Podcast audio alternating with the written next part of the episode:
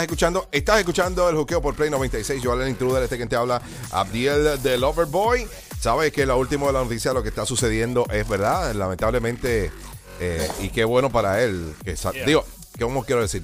Eh, el suceso es lamentable, lo que, lo que, por lo que está pasando, y qué bueno que salió bien. Sí. Estamos hablando de Farruko. Farruko. eh, una estrella de la música a nivel mundial, en el cual pues le habían cogido 50 mil dólares que él estaba con ellos, esto procedente de la República Dominicana, y pues lamentablemente cuando llegó acá se lo cogieron y pues ya tú sabes que lo estaban acusando esto por, por, por no...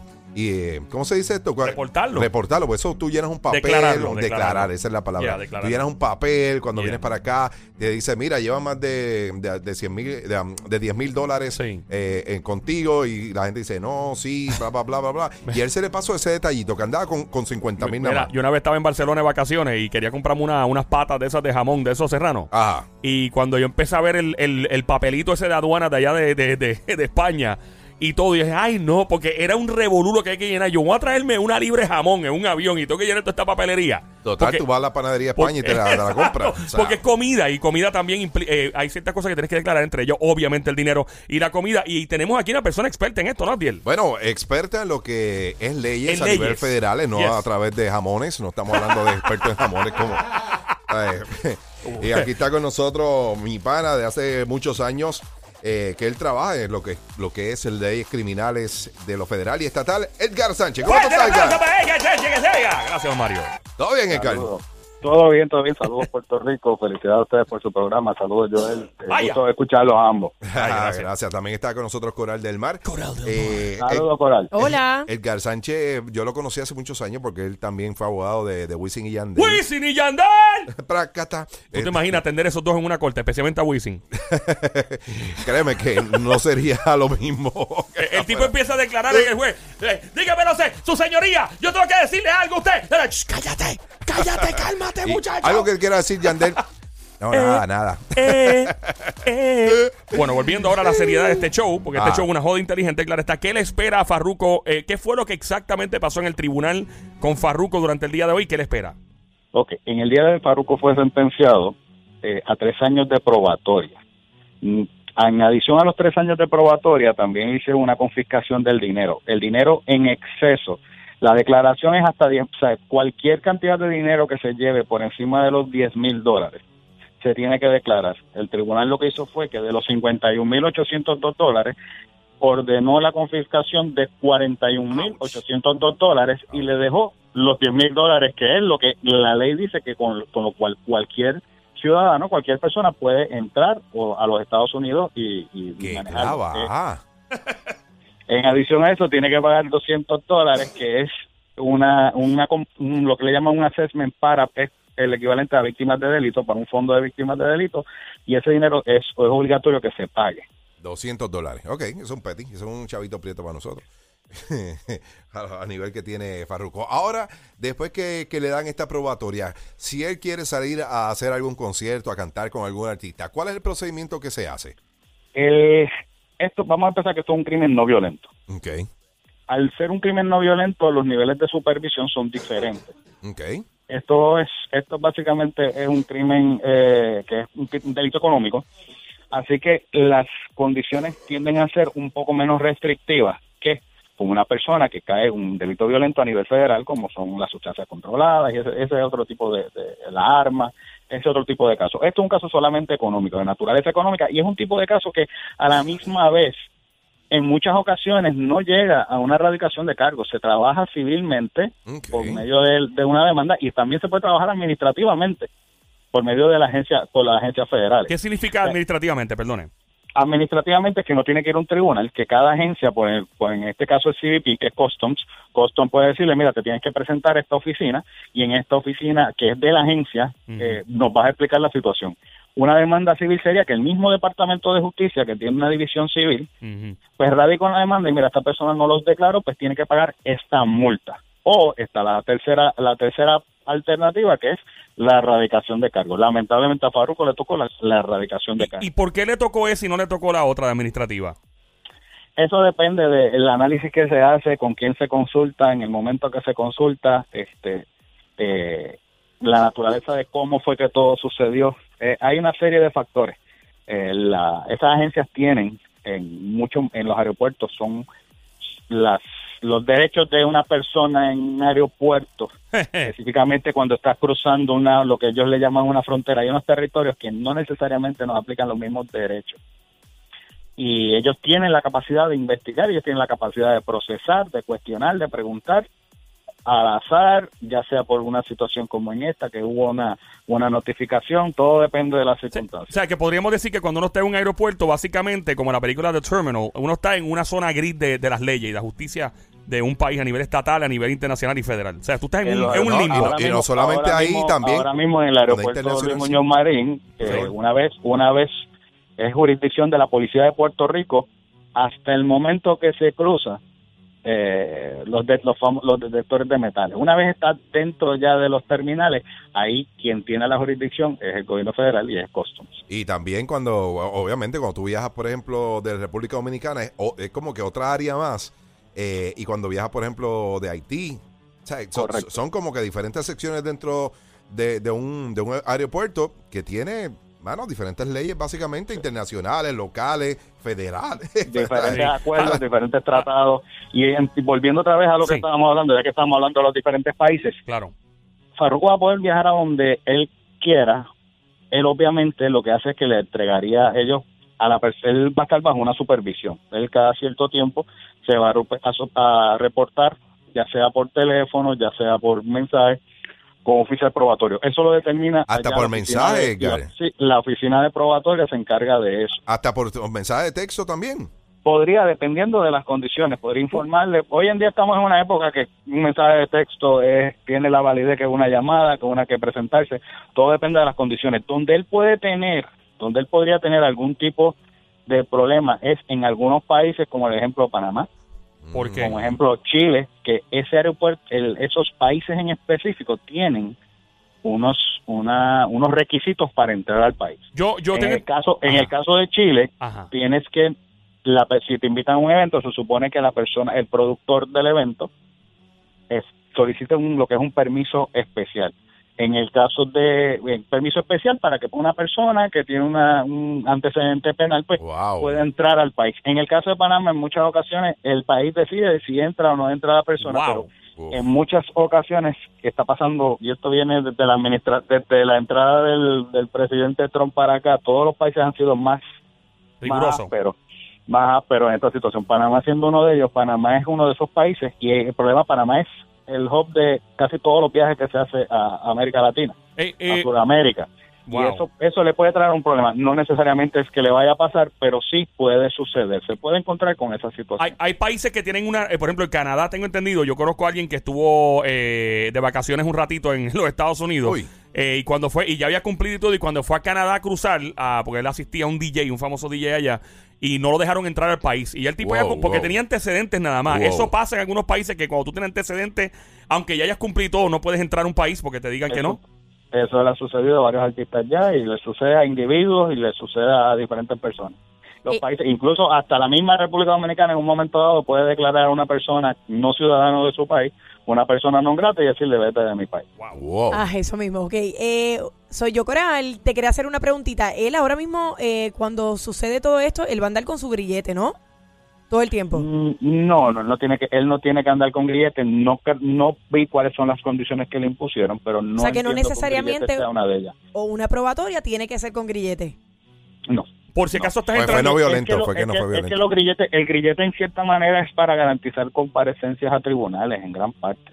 El grillete se utiliza mucho en, antes de que, de que se procese. Por si acaso estás sintonizando ahora, estás en Play 96, 96.5, la música, baja ya, Juqueo, Joel el Intruder, Abdiel de Boy, Coral de Hermano, hablando con un licenciado experto en este tipo de temas en particular y más cuando se trata de artistas. La- el, el- el hecho de que haya metido el dinero dentro del tenis lo hizo más grave, lo hizo peor, Esa puede haber sido una de las razones por la cual lo procesaron. porque lo Eso- escondió. Eso puede, eso puede haber sido este una uno de los de los factores que, que ellos utilizaron. O sea, que esto puede ser un agravante.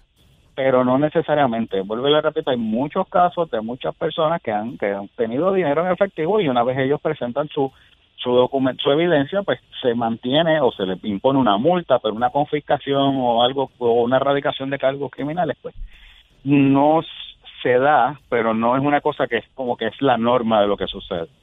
Otra Eh. ventaja que tuvo, que tuvo eh, una ventaja y un riesgo que se tomó eh, Farruko fue que Farruko se declaró culpable sin tener un acuerdo con la Fiscalía Federal. Ouch. Ouch. Ouch. O sea, que si él se hubiese quedado callado y el abogado a lo mejor eh, le hubiese, pues, eh, pues, recomendado la, la otra forma que, que era que no se recomendara, o sea, que, que no se declarara culpable, hubiese sido otro... otro Hubiera ido a juicio, hubiera ido a juicio y un jurado de 12 personas de la comunidad hubiera tomado la determinación si en efecto hubo alguna intención criminal de cometer la ofensa en contra de los Estados Unidos. Licenciado, la, ok, esto fue la manera incorrecta de hacer, de traer dinero de unos guisos que hubo, porque él dice que fueron unos guisos y pues obviamente el tipo es cantante y se tiene que entender eso. ¿Cuál es la manera perfecta dentro del marco de la ley como se supone que sea que Dios manda? Yo, sin entrar en lo que en, en los hechos de cómo sucedió lo de Faruk, pues no hay una no hay una forma correcta, una forma incorrecta. Ok. Aquí los Estados Unidos te entregan una documentación y te dicen, tú tienes más de 10 mil dólares, ¿cuál es la cantidad? Y, y menciona lo que tienes. Claro. Ahora sí, por ejemplo, ha habido casos también donde personas andan con menos de 9 mil, los, los 10 mil dólares, 9 mil, el, el REC, que son 9 mil 999, 99, La, la realidad son 10 mil dólares. 10 mil dólares. Oye, yo- La realidad es, si tú tienes 10 mil con uno ya. Y no declaraste que por encima de esos 10 mil dólares tú tienes un dólar, Y, y ya ahí tú estás, ya ahí tú estás cometiendo eh, una infracción. Por- por el dólar, por el dólar, como- no. Por el dólar, Cuatro no por pesetas. los 10 mil. Y, y una pregunta, ¿hay una detección de metal, de algo, del dinero? O sea, porque hay gente que puede pasar con algo, o sea, hay un detector para esto, porque Bueno, es bien papi, los difícil. rayos ¿sabes? X. No, pero de momento, I don't know, hay gente que puede... No, no, no. ra- Los Pregunto. rayos X cuando te tocan, o sea, si, si, te- le- si ven alguna sospecha, pues ma- manualmente te, rebuscan. Puede ser eh, mm, por los rayos X, puede ser que simplemente hicieron lo que le dicen un random, un random search, que fue Claro. al azar, y abrieron una maleta y encontraron el dinero. Puede ser, hay, hay canes que detectan Dinero. eh, dinero. Wow, yo quiero uno de esos. Que detectan, que detectan dinero. Sí. este hay las las circunstancias ¿sabes? puede ser pueden haber diferentes circunstancias y el hecho de que te detecten que tienes dinero en el en el en, en tu equipaje o en tu persona no automáticamente dice que eres culpable de eso. Ahora, las autoridades están en todo su derecho. Por ejemplo, si alguien anda con 6 mil dólares en vez de 10 mil, de por ejemplo, si creen que la procedencia es eh, rara o extraña de como quiera detener a la persona, confiscarle el dinero, aguantar el dinero, ¿e- ¿existe ese tipo de posibilidad? puede existir puede existir la posibilidad puede existir la posibilidad Pero te este, hace culpable. sí, pero no no te hace culpable no necesariamente no te va a hacer culpable lo que pasa es que ellos tie- ellos están en la potestad de preguntar de cuestionar Y tú decirle, bueno, pues, qué sé yo, las ahorré por 20 años y tengo 6 mil dólares de 20 pero años. pueden aguantarlo por un tiempo y decirte hasta que investiguen. podrían hacerlo y luego los devuelven Se supone que los devuelvan. Y yo digo, bueno, yo tuve 20 años este, guardando chavo. Y me, me lo puse a Chavito Prieto y fui, qué sé yo. Eso, este, es algo, eso es algo que sucede más de lo que la Sí, gente por eso pregunto. imagina. Eso sucede mucho, eso sucede mucho.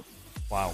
Gracias, licenciado. De verdad que hay una otra pregunta aquí. Yo estoy diciéndole gracias como que ya, pero. No, no, no, aquí, nada. La duda está ya. clara aquí. Yo por lo menos la mía. ustedes, eh, confianza, lo que alguna otra duda me dicen y eh, no, no, no, nada. Este, Sánchez, de verdad que gracias, gracias por recibir nuestra llamada.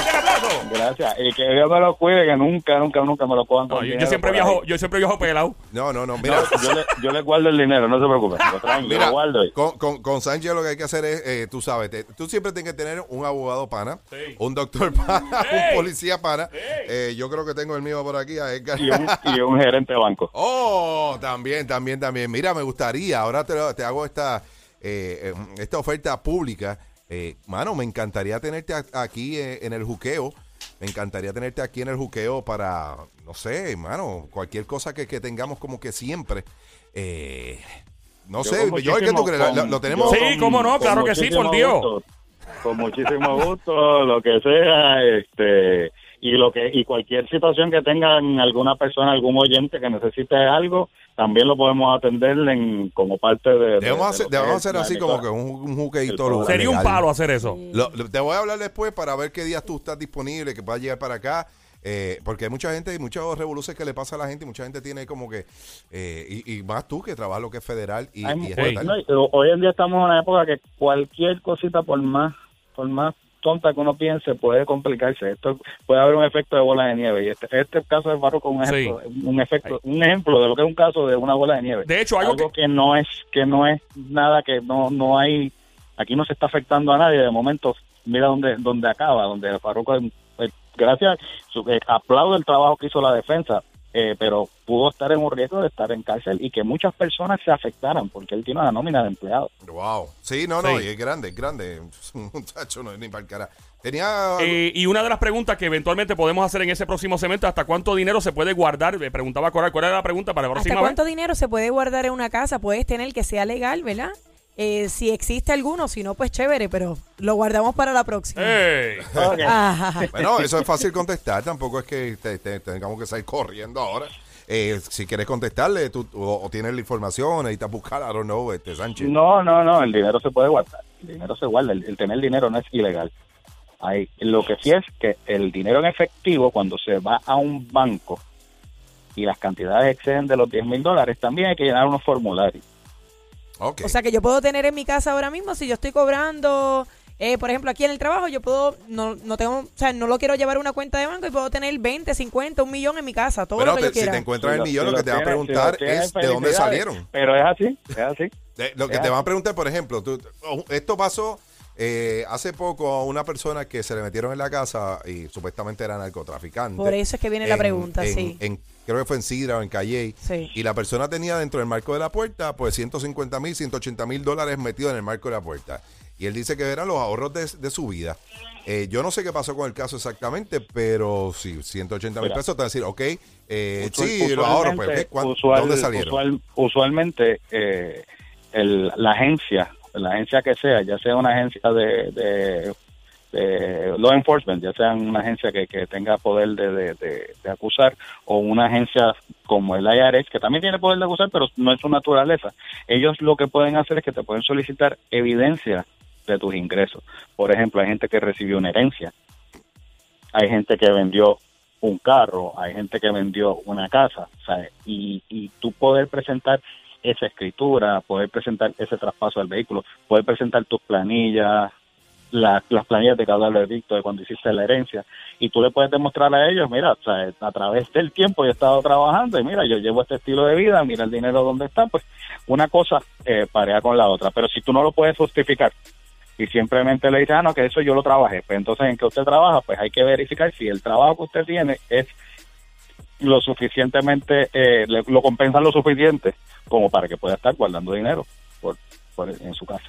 Eh, bueno. Pero la recomendación es que no se hoy en día no se puede guardar dinero en las casas. No, no, No, muchacho. mano, nada. Alguien no. se entera, papá, de lo que van es para encima de ti. Tumbe full. Ah, Gracias, arriesgas tu familia, te arriesgas tú. Después nos ponemos de acuerdo porque queremos que de verdad estés con nosotros aquí eh, por, por dos cosas. Primero, porque conoces de las leyes estatales federales y segundo, que él, él es- él es abogado de muchos artistas también, que por la parte eh, um, de, de espectáculo también no hay mucha gente que esté familiarizada con todo lo que es legal. Y casi todos los artistas se meten en problemas legales. Siempre hay un lío. Siempre hay un lío. Siempre hay un lío. Sí. Que- Gracias, licenciado, de verdad que sí. Bueno, Mira las redes sociales tuyas, Edgar, eh, que, se puede- que te puedan conseguir las, re- eh, las redes sociales para que No, tengan información de ti.